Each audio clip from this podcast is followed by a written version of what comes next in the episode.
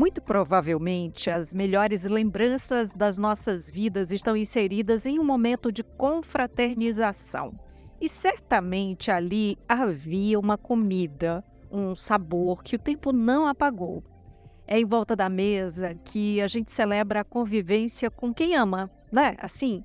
E é também onde aprendemos a equilibrar as diferenças. Bom, pelo menos já foi assim seja nas refeições em família, nos encontros com amigos, em casa ou na rua, tem quem use a comida como forma de demonstrar afeto, carinho.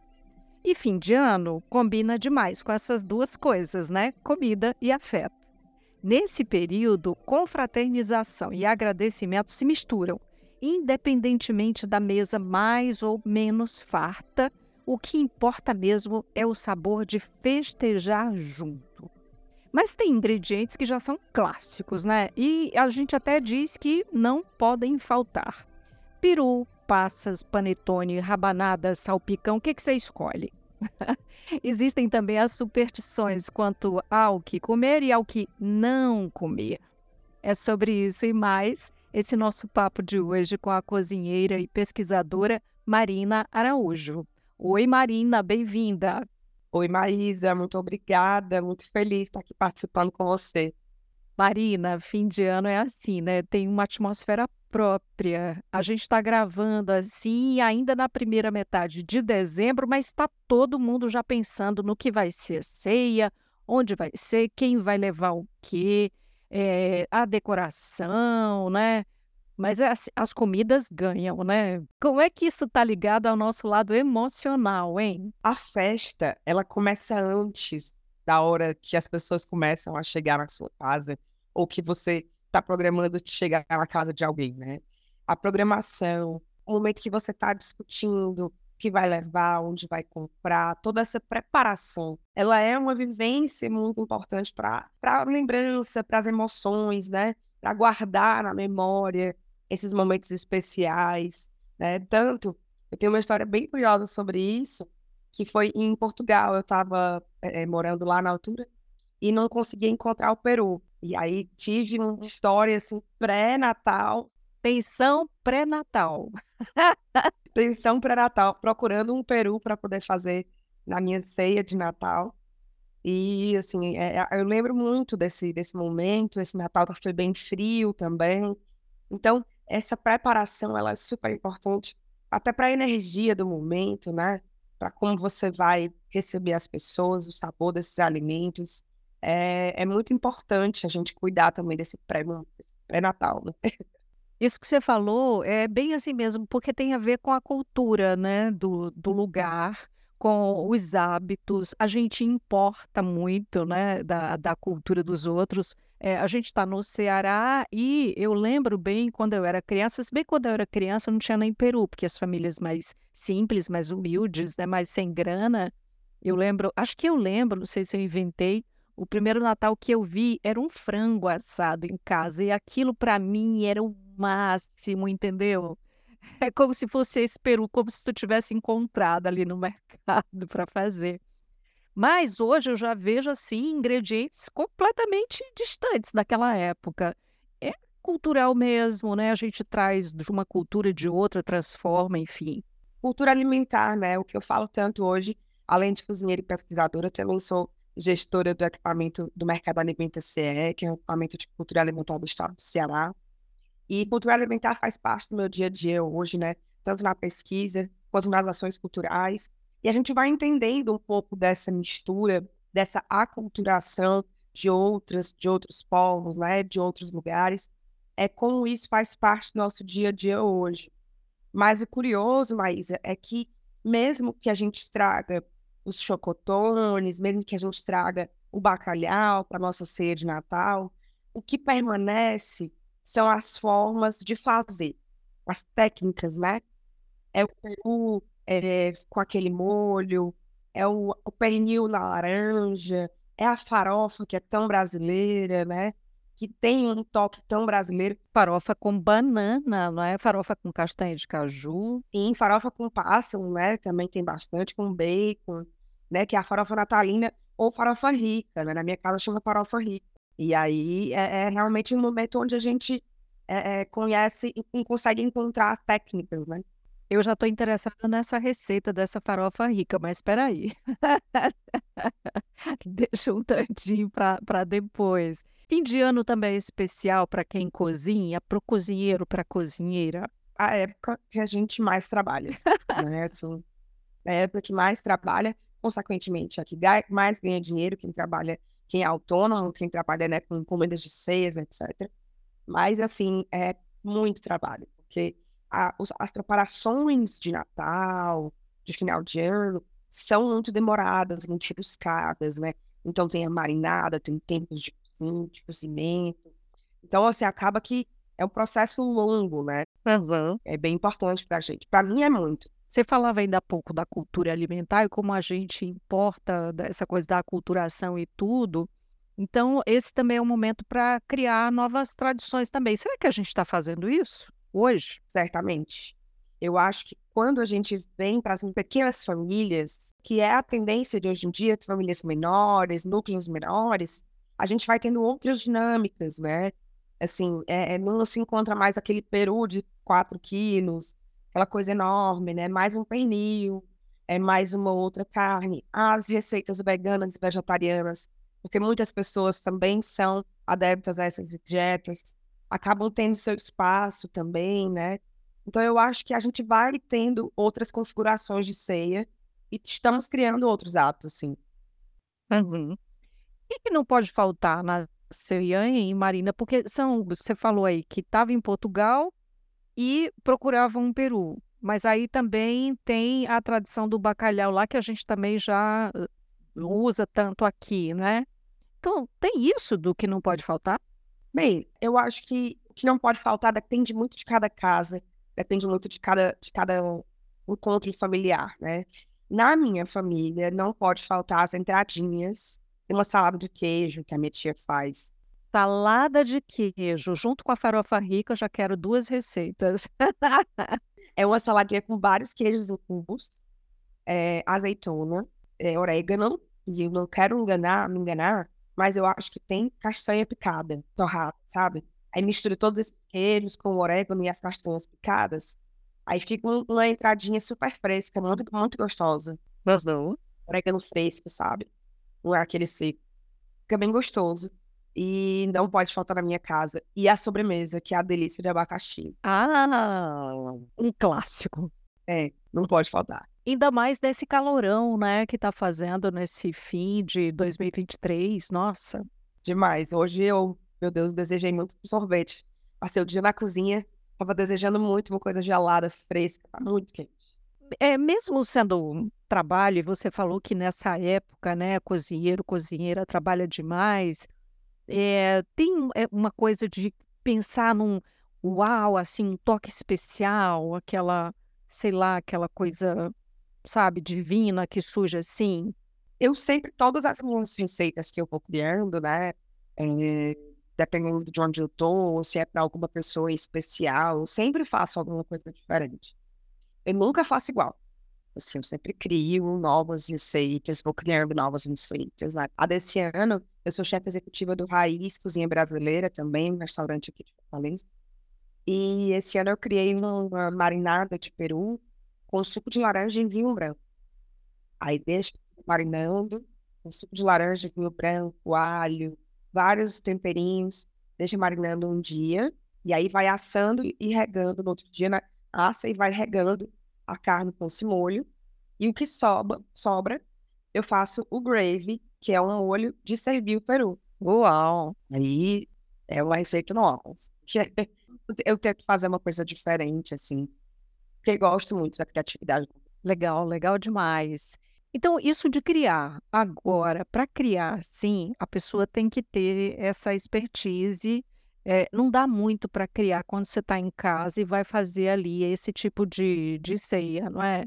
Para quem é leigo mesmo, para quem vai fazer em casa, para a família, né? Eu acho que tem que pegar aquela receitona bem básica mesmo e por ela, porque daqui a pouco é a hora da ceia e não dá para errar e não ter nada, né? Com certeza. É a minha indicação. Se você é amigo, não vá se arvorar na noite de Natal. Deixe para na outro dia. Mas existem algumas coisas que podem ser feitas, que podem se incrementar suas receitas, que não são de grande nível de dificuldade, né? Por exemplo, esse processo de você fazer um, um, uma marinada no peru e a cada 15 minutos no forno ir regando esse peru até o pino levantar, você vai trazer uma carne suculenta, macia, muito, muito, muito diferente da maioria dos perus aí das casas na noite de Natal, que é aquele peru seco, esturricado, coitado. Você sabe que eu nunca assei um peru na vida, gente. Eu sou uma folgada mesmo, né? É uma experiência. Eu recomendo. Quanto tempo demora para assar um peru, em média? É engraçado você falar isso, porque na minha infância eu achava que demorava assim, tipo. Três dias. Três dias.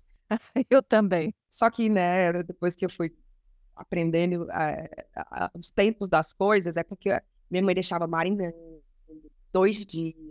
E realmente ele demorava três dias para ficar pronto. Mas no forno é uma hora, duas no máximo, dependendo do forno. Quando ela deixava marinando, você pensava no seu nome? Sim, essa brincadeira sempre existiu com o meu nome. Ai, que horror! Eu gosto. Ô, Marina, é, ainda há pouco você citou a coisa das famílias menores, né? É assim, agora já dando dicas mesmo. Quais são as, as alternativas para famílias menores?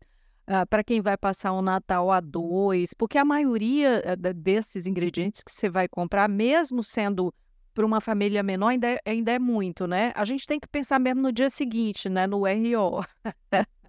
é. Para mim é a melhor parte, assim. é o dia seguinte, porque na noite de Natal, eu não sei, assim, eu não gosto de me alimentar depois das 10. Aí ceia à meia-noite. Minha avó só ceia depois da meia-noite. Aí é? É, a minha avó, é. Na casa da minha família tem parabéns pro menino Jesus, tá? Olha, porque na verdade é o aniversário dele, né? Sim. E aí tem parabéns, e ponto. E aí eu só me alimento das coisas do Natal no dia seguinte. Que aí, assim, eu provo tudo devagar, sento na mesa, porque também no dia eu tô na, envolvendo, envolvida na cozinha, né, nos processos de servir as pessoas. Eu nunca como, como só no é real mesmo. Mas você estava perguntando sobre as dicas, eu acho que uma dica bastante interessante é fazer um arroz rico, sabe? É você pensar em fazer, tipo, como se fosse assim, um arroz bem temperado. Imaginar que tem o arroz, aí você vai escolher uma proteína, pode ser um camarão, pode ser uma carne desfiada, tipo uma carne de sol, uma carne de é, porco, ou um, um frango, alguma coisa do tipo assim, desfiado. E aí você vai misturar, vai colocar uns cubinhos de presunto, talvez, ou passas, não sei, não é muito minha praia, mas é uma ervilha, e fazer um arroz bem rico, bem, bem, bem é, é, temperado, sabe, com bastante especiarias, ervas. E aí você tem um prato só, que tem vários sabores, é bem bonito para você colocar na mesa, servir as pessoas, e acaba que você não tem tanta sobra de comida, né?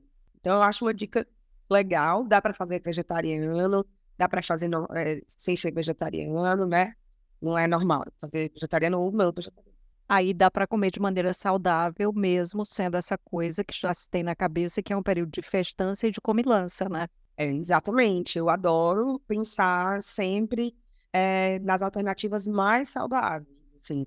Eu sempre vou fazendo as minhas cozinhas, os meus cozinhados, buscando alternativas que sejam mais saudáveis, tanto para o seu organismo, quanto para o entorno do planeta, né? enfim, lá coisas locais, ingredientes locais. A ceia do Ano Novo, tem gente que diz, eu esqueço, para você ver como eu não tenho essa superstição, é que tem o que você come no Natal, aí você não come no Ano Novo. Tem um que pode comer, é, não pode comer animal que cisca. Como é? Você sabe dessa coisa?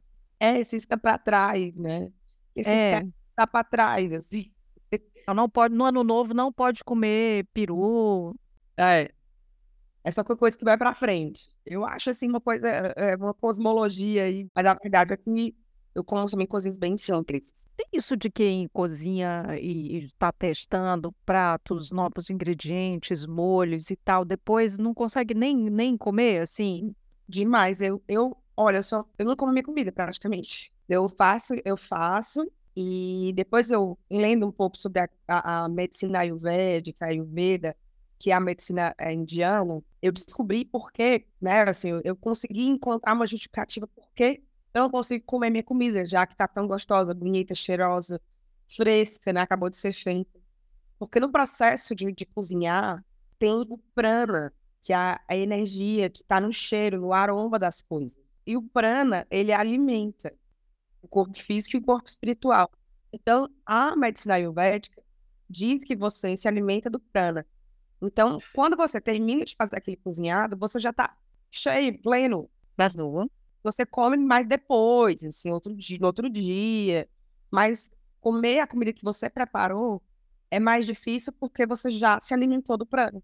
Não é legal? E nisso também tem algo aí sobre quem é, é uma forma de amar cozinhar para alguém? Demais.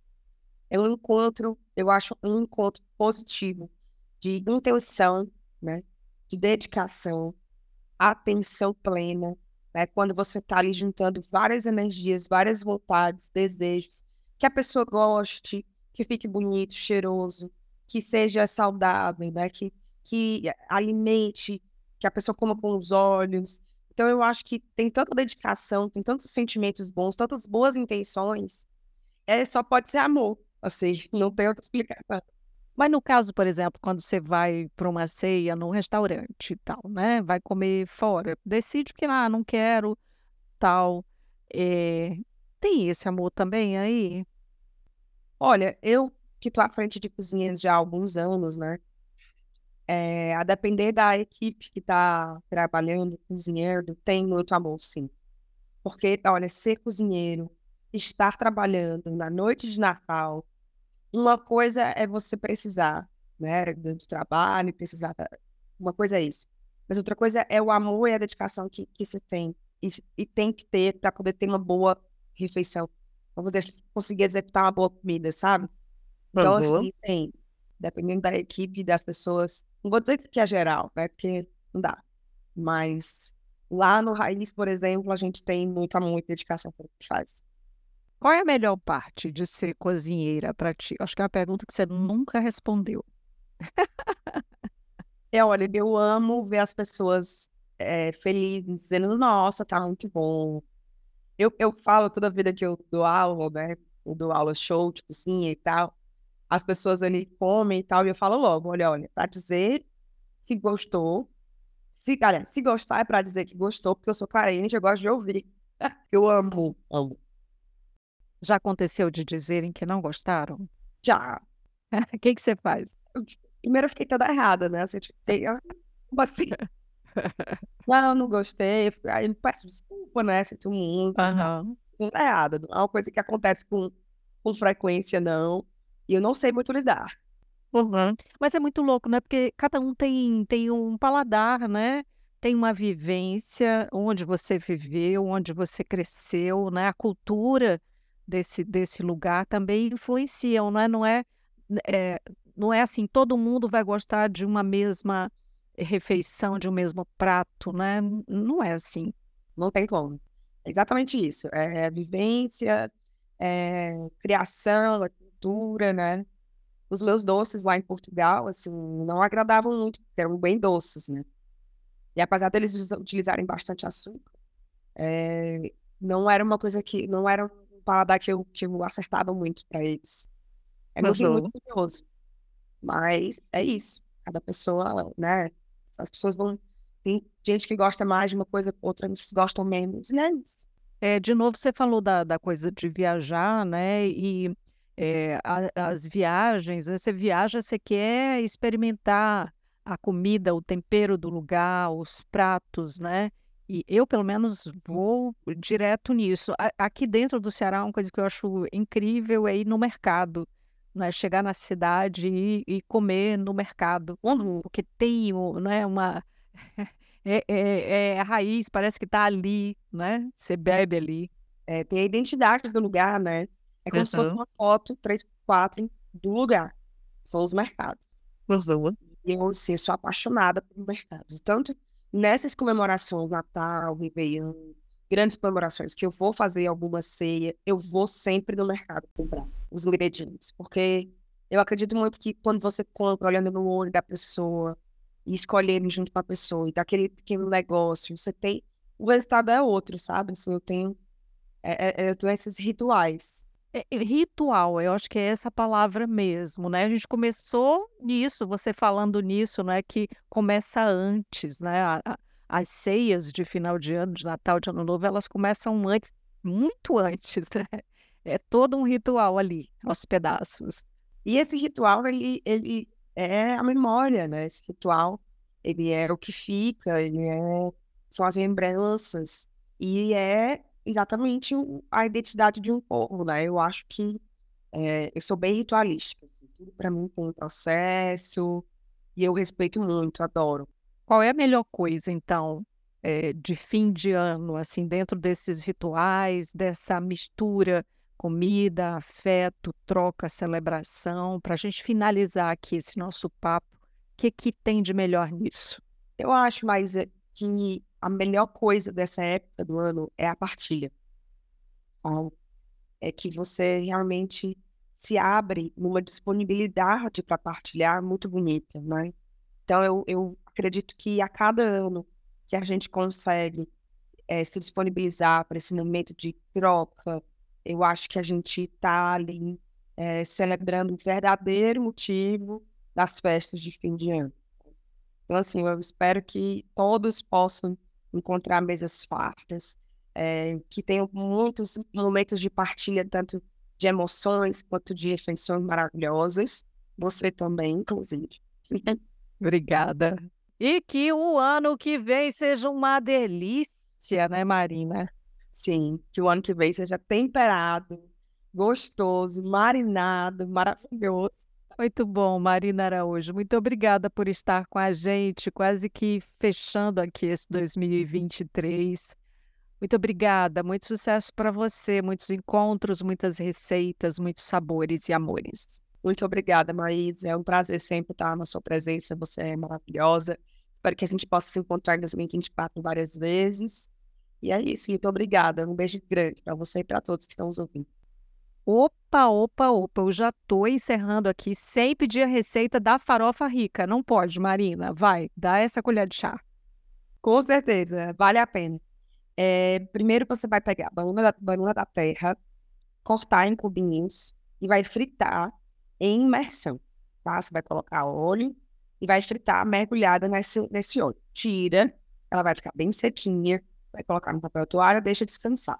Aí você vai picar bacon vai picar damasco ou passas e vai picar castanhas assadas no forno, tá?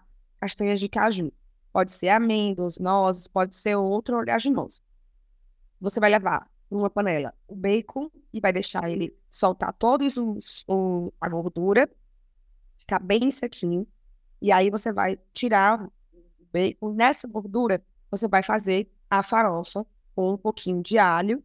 E aí vai colocando a farofa, vai vai ali fritando, a, a, deixando ela bem sequinha. Junta duas colheres de manteiga, junta a banana, o bacon frito, a, a passas, né, o, o damasco que você escolheu e a castanha ou as nozes que você escolheu também. Mistura tudo, acerta o sal e coloca coentro ou salsinha bem picadinha para finalizar.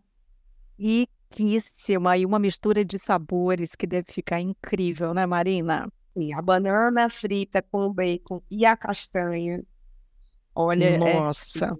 É, é sucesso. Salivei. Muito obrigada, arrasou. De nada, querida. E assim nós chegamos ao final do episódio de hoje. Aproveito para dizer que agora o Papo Saúde é quinzenal e você não esquece de seguir a gente na sua plataforma de streaming favorita. Você está no Spotify? Dá cinco estrelinhas para a gente, classifica o Papo Saúde. Você pode dizer também o que achou desse episódio. Deixa aí sua resposta, sua pergunta, sua sugestão de tema para esses nossos encontros nesse 2024 que já está instalando de novinho, chegando. Se inscreve no nosso canal no YouTube para você receber notificação sempre que tiver episódio novo. Eu lembro que esse episódio foi gravado de forma remota. Cuidar de você. Esse é o plano Você pode entrar em contato com a Unimed Ceará pelos perfis oficiais no Instagram e Facebook ou pelo site, acessando www.unimedceará.com.br. Esse podcast é desenvolvido pela Leme Digital. Até a próxima. Saúde, boas festas!